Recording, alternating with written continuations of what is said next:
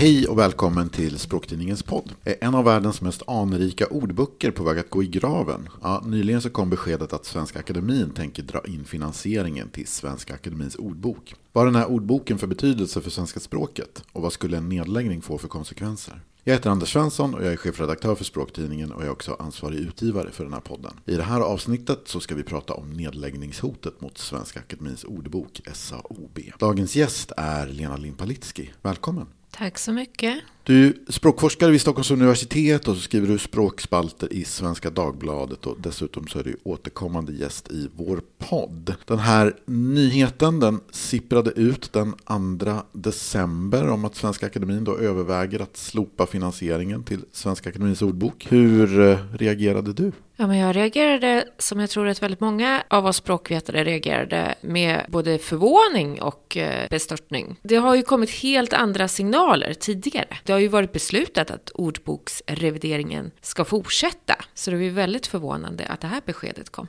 Och jag fick det här som en liten nyhetsflash i mobilen för att du hade skrivit den här nyheten i Dagens Nyheter. Så hur fick du reda på det? Du var ju först, du hade ju skopet. Ja, som journalist gillar man ju gärna att vara det. Jag fick ju reda på det här, eller det kom ett rykte på kvällen den första december, ganska sent, om, om att de, man då hade haft ett samtal eller ett möte med personalen på ordboksredaktionen i Lund, där de då skulle ha fått det här beskedet. Och sen så på förmiddagen där då, den 2 december, så ringde jag runt till några personer med, ja, som det brukar heta, som har insyn i sånt här. Och de kunde då bekräfta att det här stämde. Att man då hade fått det här beskedet att den här revideringen inte skulle bli av.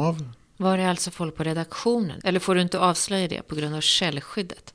Ja, det här är ju faktiskt personer som på fullt allvar har hänvisat till källskydd. Så att jag kan inte berätta vilka. Men som sagt, personer med insyn kan jag säga som bekräftade det här. Så hörde jag av mig snabbt till DN och skrev ja, både någon slags nyhet då men också en kommentar till det här. Och jag var ju också, precis som du, väldigt förvånad när jag kollade lite bakåt. Så åtminstone så sent som 2019 när man då lanserade, eller när man utkom med ett nytt häfte till ordboken, så sa man ju just från akademins sida att när vi väl är klara, när vi väl går i mål med de kvarvarande bokstäverna då, så kommer det följas av en revidering. Så det är klart att jag också blev väldigt förvånad. Ja, som jag har förstått det så har det ju varit beslutat om en revidering länge. Om man går tillbaka och tittar i, i akademins stadgar och så, så står det ju att man planerar för en revidering. Och man har också köpt in liksom, dataprogram som ska underlätta arbetet framåt och verkligen planerat för den här revideringen. Och också så sent som ja, ett par veckor sedan så hade man ju ett stort möte på SOB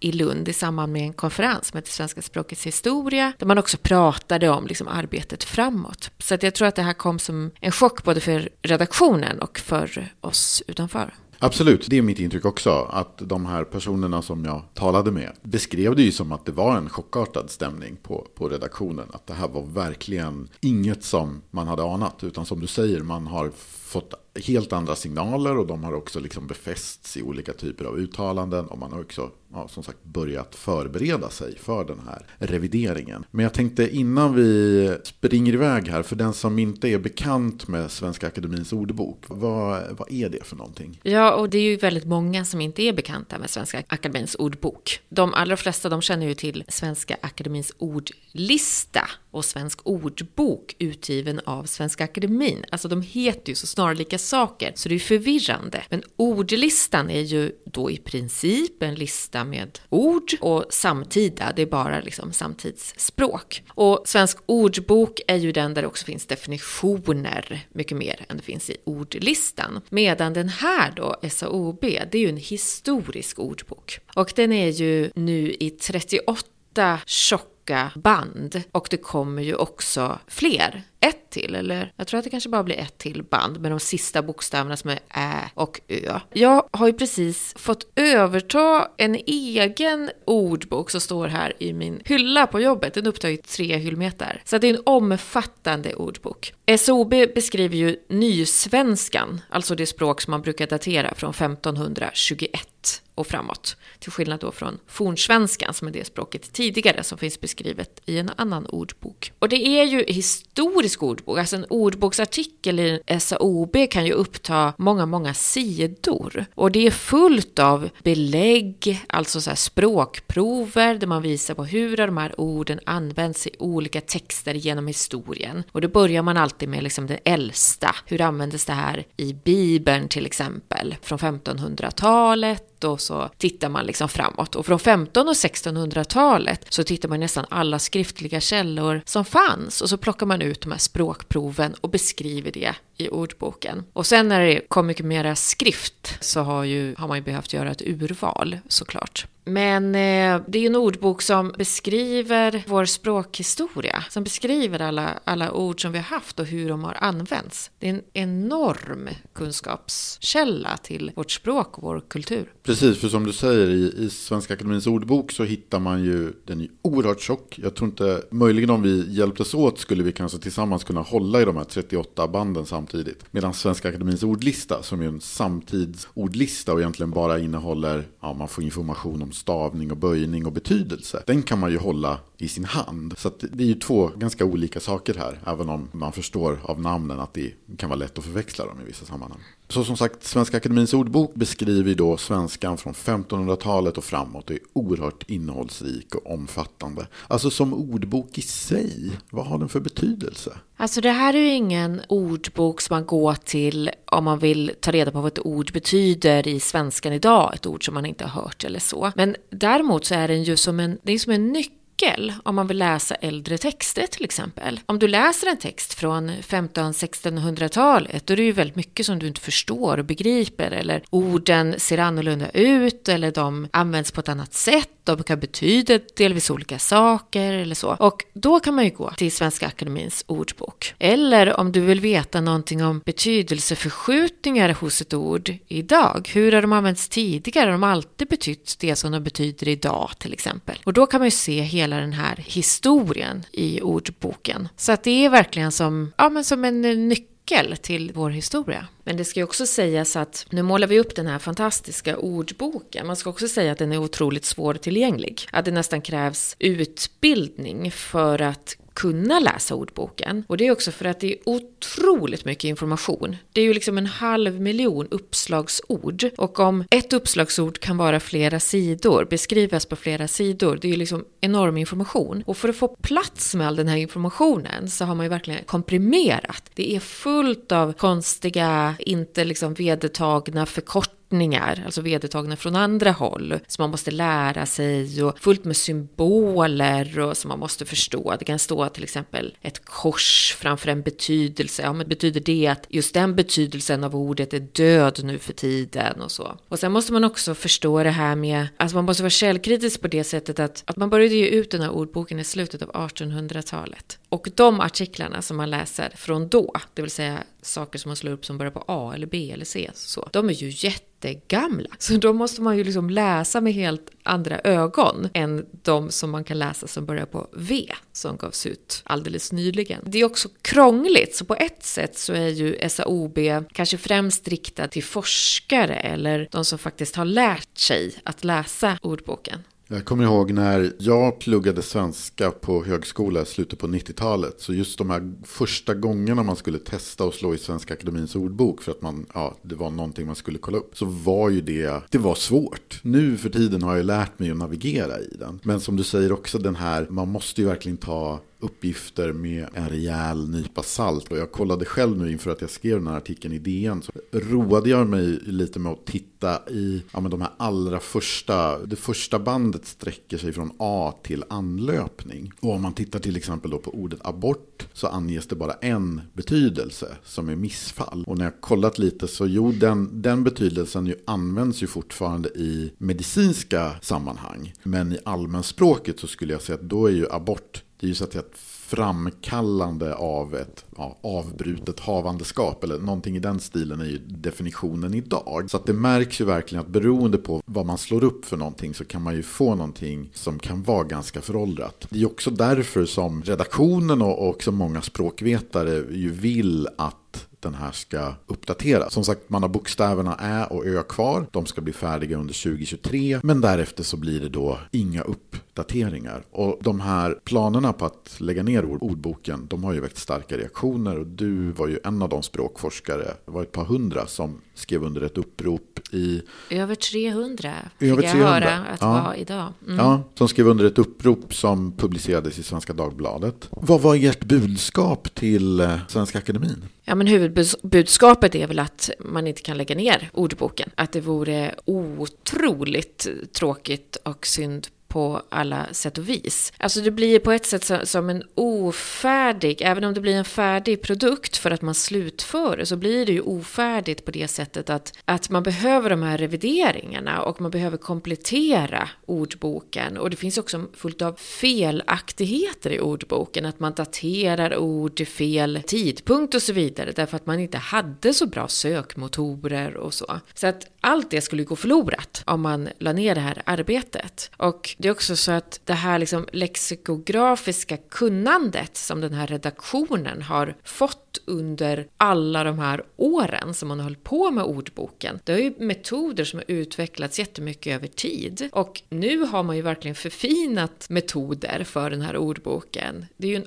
otroligt kunskapstung redaktion. Det är ju människor som har jobbat där hur länge som helst, är hur kunniga som helst och är liksom skolade och verkligen har den här smala nischen och liksom kasta bort hela den kunskapen som man har byggt upp under liksom mer än ett sekel vore ju otroligt både liksom dumt och tråkigt på så många sätt. Men sen är ju också ett budskap att det är ju Svenska Akademin som har stött för hela den här finansieringen. Det har ju varit en ganska konstig lösning på den här finansieringen, att man har finansierats genom intäkterna för post och inrikestidningarna, som inte finns längre av naturliga skäl. Och det var ju någonting som jag har förstått att Gustav III skrev in i stadgarna redan 1786. Och där stod det ju att, att man skulle göra det för all framtid eller någonting sånt. Och det visade sig ju inte riktigt funka. Och det är klart, akademin har ju lagt ner massor av pengar på det här. Och de finansierar ju inte bara den här ordboken, utan också Svenska Akademins ordlista och Svensk ordbok. Och de redaktionerna, som också är ett jätteviktigt arbete. Och nu måste man hitta någon annan typ kanske då av finansiering. Så det handlar ju också om det, att dessa ordboken måste leva kvar, men man kanske också vädjar till, till andra att finansiera den. Och i andra länder så finansieras den här typen av ordböcker av staten i stor utsträckning. Att man i Norge till exempel, där håller man på att reviderar ordböckerna både för nynorsk och bokmål och det finansieras liksom genom det kulturdepartementet. Så att det kan ju absolut finnas sådana lösningar. Antingen kommer det någon rik krösus eller så får staten gå in. Så har väl jag också tänkt på ett sätt såklart. Att det är klart man kan ironisera både över utgivningstakten. Att det kommer att ha tagit från beslutet 1786 och så kom man igång med arbetet på allvar på 1850-talet och så kom första hela bandet kom 1898 så att det kommer att ha tagit då 125 år för att gå i mål. Så det finns det ju många som har ironiserat över genom åren. Och som vi sa också att bitvis så kan den här ordboken vara lite svårläst. Men den är ju inte bara en, skulle jag säga, angelägenhet för språkvetare. Det är ju så oerhört mycket mycket annat som så att säga vilar på det arbetet som har gjorts i Svenska Akademins ordbok. Att så många andra ordböcker kan hämta näring därifrån och så vidare. Men en sak som jag funderar på vad gäller finansiering, jag skrev också i den här texten i DN att naturligtvis borde, om inte akademin lyckas hitta någon annan finansiering så borde naturligtvis slutändan staten, regeringen, kulturministern eh, gripa in. Den här ordboken är ju den kanske främsta källan till kunskap om det svenska språket. Och därför så tycker jag att det är väl befogat att tala om den som en del av ett kulturarv. Men samtidigt så tycker jag också på ett sätt att även om då akademin varit i blåsväder av olika skäl på senare år så tycker jag ändå att i det här fallet så har man ju hittills varit en stabil finansiär. För det som jag ändå tänker är faran med att överlåta det här till en regering, det är ju att då blir det plötsligt politiska beslut och då ska man liksom pytsa ut pengar lite här och där, lite då och då. Och jag säger inte att de sakerna är helt jämförbara, men för ganska nyligen så la man ju ner forskningscentrum om dialekter och folkminnen på ett par håll i landet. Och på ett sätt som jag skulle säga var ganska klumpigt skött emot. Då hamnar man också just i de här politiska besluten där man, man bara motiverar sig med, med siffror. Det blir ju en väldigt svajig finansiering. Precis. Och det har ju också varit, när hela den här akademin, man kan ju tycka vad man vill av Svenska Akademin och allt det som de har varit i blåsväder för och så vidare. Men jag vet att när hela den krisen var så var det ju också många språkvetare, när man säger så här, men lägg ner akademin, så tänker man som språkvetare så vet man ju också att akademin gör ju otroligt mycket för svenska språket. Dels med de här ordböckerna som de finansierat under så lång tid, men dels liksom andra saker också, att de på olika sätt då främjar språket. Och jag vet att jag liksom själv sa i samband med liksom akademikrisen, man måste också komma ihåg det här, att just svensk ordbok, den typen av projekt har ju varit ganska avhängigt av akademin. För hade det legat under staten, då hade den lagts ner för länge sedan, just därför det inte har varit så lönsamt. Och under perioden när det liksom inte har funnits någon arbetstakt att tala om överhuvudtaget, då hade man ju lagt ner om det hade varit staten. Det är ganska övertygad om. Medan liksom akademin, med den här typen av institution som har funnits sedan 1786, det finns ju en otrolig stabilitet i det som den här typen av ordboksarbete faktiskt mår väldigt bra av. Så därför kan man ju verkligen hoppas dels att akademin fortsätter finansiera, men om det ska gå in någon annan finansiär, att det kanske är en annan stiftelse eller en annan akademi eller att man kan göra någon typ av samfinansiering. Där kanske snarare faktiskt en politisk finansiering. Ja, om jag ska sitta här och bara spekulera lite så, så är det väl det också som jag tror hade varit att föredra. För på samma sätt som jag kan tycka såklart att på ett sätt att det här är en nationell angelägenhet, att på samma sätt som staten ser till att på något sätt att det byggs järnvägar och att det finns skolor och att det finns sjukvård och allt sånt där så kan jag på ett sätt naturligtvis också tycka att man borde kunna backa upp den här arbetet med ordboken. För att den är som en, på samma sätt som en järnväg är en infrastruktur så, så är det här någon slags infrastruktur för kultur, bildning, forskning och även liksom skolan och så. Men sen tänker jag att man ser ju ändå det någonstans framför sig att så kommer det något regeringsskifte och så säger någon där men antingen så bygger vi järnvägen X eller så fortsätter vi att ge ut den här ordboken som aldrig någonsin kommer att löna sig och som det kanske inte är jättemånga som använder. Så det är klart att på ett sätt, om jag skulle få önska, för jag tycker ju att, att den här ordboken är bra, att den behövs och den behöver också en uppdatering. Så är det klart att som du säger, någon form av institution, någon annan stiftelse eller någonting som inte ser det här som en ekonomisk affär på något sätt hade varit att föredra. Absolut, jag tror också det. Men det är också en anledning till att man ska revidera den. För du säger så här, ja, men det är en ordbok som inte används av så många. Och, och så är det ju. Jag tror att det är främst forskare som använder den här ordboken. Men eh, en revidering skulle ju också göra att den blev mycket mer alltså, mottagaranpassad. Eller vad man ska säga, att den blev tillgänglig för väldigt många fler. För eftersom man har ju också fattat beslut om att den bara ska ges ut digitalt i fortsättningen. Och digitalt finns det ju ingen teckenbegränsning på det sättet som du har gjort när man har tryckt ordboken. Så då har man ju möjlighet att liksom plocka bort alla ogenomträngliga förkortningar och skriva ut saker och hänvisa till olika artiklar på olika sätt och så vidare. Så den skulle ju bli tillgänglig för så otroligt många fler och bli liksom verkligen så nyckel till vårt arv. Både språkhistoria men också historia i stort. Verkligen, och den behöver ju som sagt den här uppdateringen. Också för att den ska bli användbar. En ordbok som inte uppdateras, den blir ju till sist egentligen obrukbar för alla utom typ en handfull språkhistoriker. Vill man till exempel följa hur betydelsen av ordet abort har utvecklats, då kan man inte göra det i Svenska Akademins ordbok idag. Men skulle man få möjlighet att uppdatera den, då skulle man kunna följa den och naturligtvis så många andra ords utveckling också. Men ska vi vara lite konspirationsteoretiska? Jag var på väg att säga att det lackar mot jul, så jag, varför inte? Jag vet inte, vad, jag vet inte vad jul har med sammanhanget att göra, men det, kan, det kanske är en julklapp till lyssnarna att du är på väg att servera en konspirationsteori som jag inte har koll på, så att det här ska bli spännande. Nej, jag vet inte, det kanske inte är en konspirationsteori, men jag tänker att eh, är det här bara ett medvetet drag från akademins sida? Att man tänker så här, jag tror ju inte heller att eh, akademiledamöterna tycker att det är en bra idé att lägga ner den här ordboken. Det har extremt svårt Det tror inte jag heller. Tro. Det jag, tror inte in, jag tror inte att liksom någon säger vad är det där för skitordbok. De har gjort ett dåligt arbete, vi lägger ner det. Det har jag otroligt svårt att tro. Så därför tror jag att de vill ju behålla ordboken, men de vill inte bära hela finansieringen. Så därför hotar de ju med att lägga ner, fast de har egentligen inga planer på att lägga ner. De vill bara få in en till finansiär. Så kan jag tro att det är. Jag tror inte att det där kanske är så konspiratoriskt. Jag får beklaga för då, lyssnare som kanske trodde att nu som skulle, att nu skulle, skulle serveras något riktigt bra. smaskigt. Nej, men det där i har jag också tänkt att det här kanske är nästan som ett förhandlingsutspel. För det är klart mm. att det finns en möjlighet för den här krösusen som du såg framför dig att eh, träda in och öppna sin stora plånbok och få en massa fin publicitet och, och, som du säger också, det sitter ju flera språkforskare i Svenska Akademin. Och, så det är flera som definitivt vet hur betydelsefull den här ordboken är. Så jag tror inte heller att man vill lägga ner den. Och det står ju i stadgarna. Jag menar, akademin är ändå känd för att följa sina stadgar. Det får man ändå ge dem.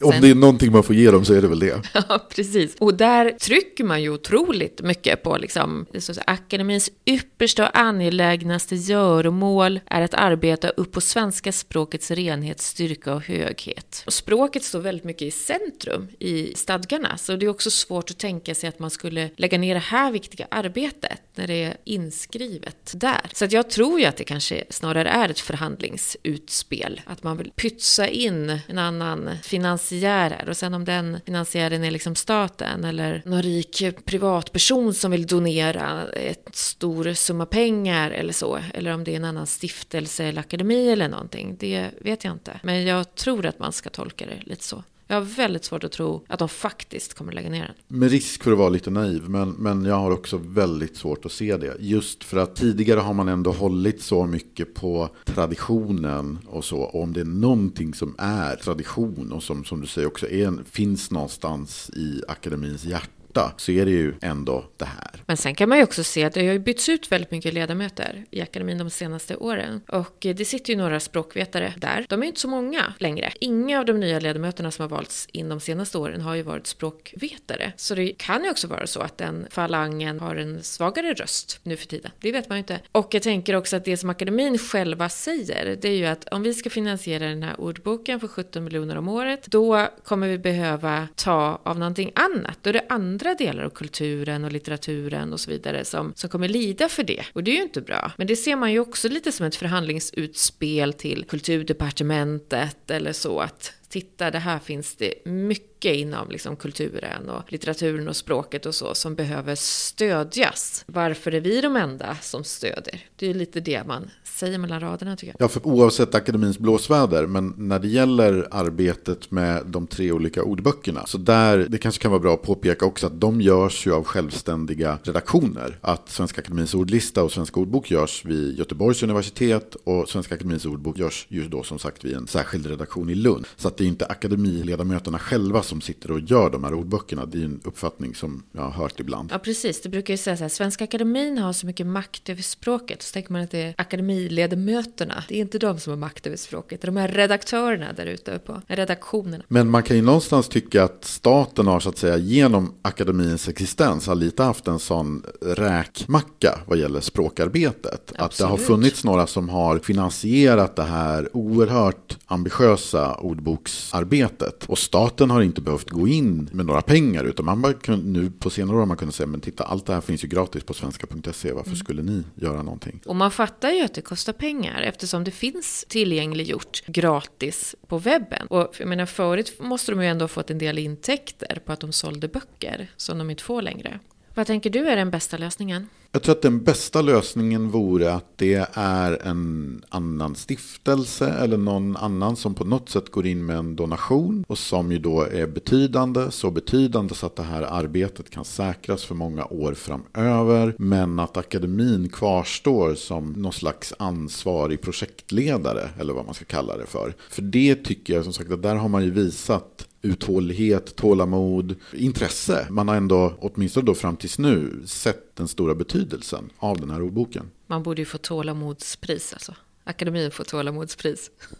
Från 1786 till 2021, det är, det är nu det tryter. Vad är det? 235 år ja, efter. Precis. Du menar ändå från liksom, när de bestämde att det skulle... tog ett tag innan man kom igång. Det tog en tag innan man kom igång. Ja. Vad hoppas du ska hända? Ja, men det är väl det också. Jag tror att det finns eh, en stor vits med att det är akademin som har kvar det här arbetet. Jag tycker att av de grejerna som akademin gör så är ju det här det som är viktigt. Det är lite som, jag skiter lite i Nobelpriset bara de fortsätter ge ut sina ordböcker för de gör ett otroligt viktigt arbete för svenska språket och för beskrivningen av svenska språket. Så att eh, om man kan få in någon annan finansiär så vore väl det det bästa. De här intäkterna som man har haft genom post och inrikestidningarna, de pengarna borde väl ha tillfallit staten. Om inte akademin hade fått det. Så på sätt och vis är det ju staten som har finansierat också ju. Och det var väl Gustav III som bestämde att akademin skulle få de här intäkterna istället för att de intäkterna skulle tillfalla staten. Så på det sättet så är det ju liksom, ja, det går varvet runt på något sätt. Absolut, jo men det, det är väl kanske viktigt viktigt att påpeka också att som sagt det som är Post och Inrikes tidningar idag, det hittar du under en flik på Bolagsverkets webbplats. Så att det säger ju någonting om så att säga, vart det hör hemma någonstans egentligen. Så det är klart att det, det är absolut rundgång.